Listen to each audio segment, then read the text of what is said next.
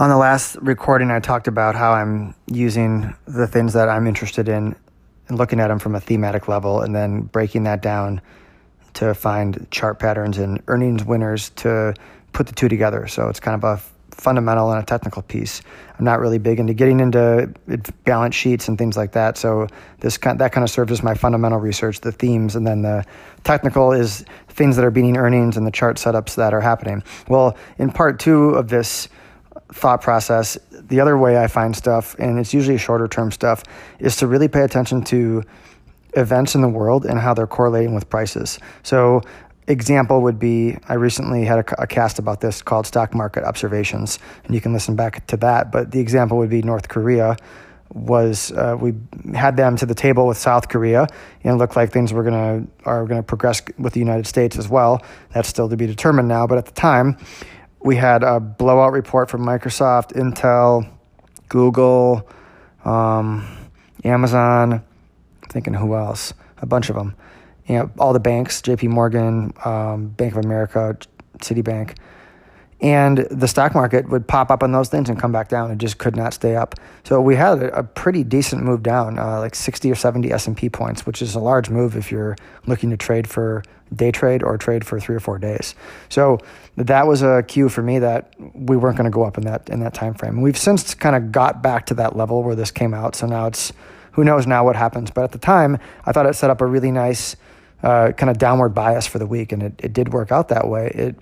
And the way I figured that out was just to kind of look at, this is what's coming out, and if we can't go up on this stuff, which propelled us much higher last year, anything like that would have moved us higher, then what's left? You know, what's going to move us up? It's what other surprise is going to come out that's positive if these immensely positive things can't do it.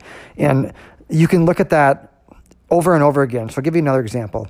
The Canadian dollar for years has been pegged to oil very closely because the Canadian economy has a lot of natural resources and oil companies, so they move together. And eventually what happened was the Canadian dollar kind of decoupled from the oil market. So oil was kind of down at the lows. I don't have the exact dates on this. You can go back and look at the chart. Maybe a daily chart would be good to compare the two. But oil started coming up from the 40s to where it is now, and the Canadian dollar didn't have any interest in going up with it. It kind of sat there sideways, and that's my cue. And then it snapped and exploded down. And the reason the move down happened so quickly is because everyone's used to a correlation that's happening.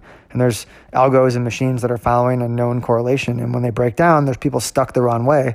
And the market always moves fastest when someone's stuck the wrong way.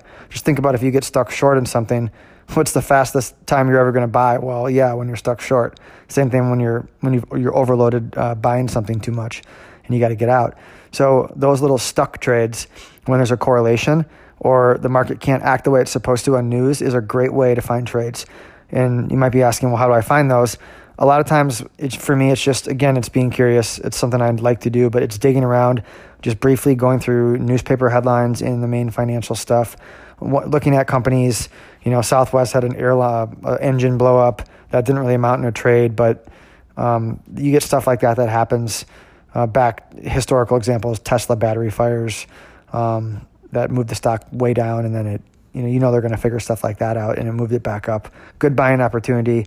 Equifax actually was a big buying opportunity down there. I had no interest in the company, didn't do anything on it, but during that data breach, but just paying attention to these things and then watching what the market does. So, you know, example would be you have the Equifax data breach, the stock gets crushed, rightfully so.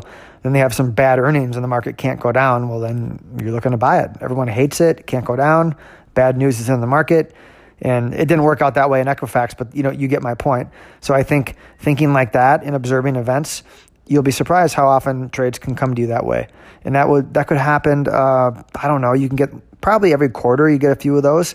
But if you're looking at shorter term trading, like day trading or during the week, a lot of times you'll get those on economic numbers. The retail sales is widely expected to be positive. The market starts pricing that in a couple days before. The report comes out positive, but not quite positive enough maybe. We go up and then we sell off the rest of the day. Classic market, buy the rumor, sell the news stuff. And it works. It really does. Everyone's in front of everything. You saw it in cryptocurrencies as well, when the government were worried about regulation with all these ICOs, and they crushed everything down into tax season. and people had a lot of losses in 2018, a lot of gains in 2017. So they were selling out of their cryptos, and uncertain government regulation headlines just every single day. And at that point, you start getting more and more of them, but you notice the market started to kind of creep up. It couldn't go down anymore. And now it's, you know, back up into the range, and the news has flipped positive again. And it just, we repeat on and on and on. So I think that's another great strategy to come up with trades. And especially when those things line up with something you're interested in, or they line up with a chart pattern that you like, it's very powerful to have something like that go with the chart. They've never done as well just using a chart pattern. It's just one thing. I know some people are strictly technical. That's great. It works for some people. For me, it always helped to know where people, my theory is that when you really make a lot of money and move forward, you need to think beyond the easy stuff that everyone else is looking at, like the charts and the obvious fundamentals. So that means given the fundamentals, given the chart, what happens? How will people react psychologically if X, Y, or Z happens? And then you have a plan for X, Y, and Z. That's where you can really get ahead of it. So, you know, I'm long. I see these levels. I know a lot of people are probably long also. So if we go down and stop them out, and then we continue to not be able to go lower, then maybe that's the time to buy. So it's thinking like that second, third, fourth order thinking, and not getting stuck on just the stuff right in front of your face, because that's the stuff that's, it's too simple, so it doesn't work, because everyone would be doing it if it was that easy. You know, oddly enough, those things tend to work the most when everyone doubts them. So the classic chart patterns work the best when no one believes the trend is real. So that's an interesting thing also to watch for, when, oh, this is so overvalued. Netflix is overvalued. It shouldn't be up this high. It's, you know, it should never be worth more than Disney, and all these things you hear, and you notice that bull flag all the way up. So paying attention to what everyone else is doing and thinking, huge part of trading.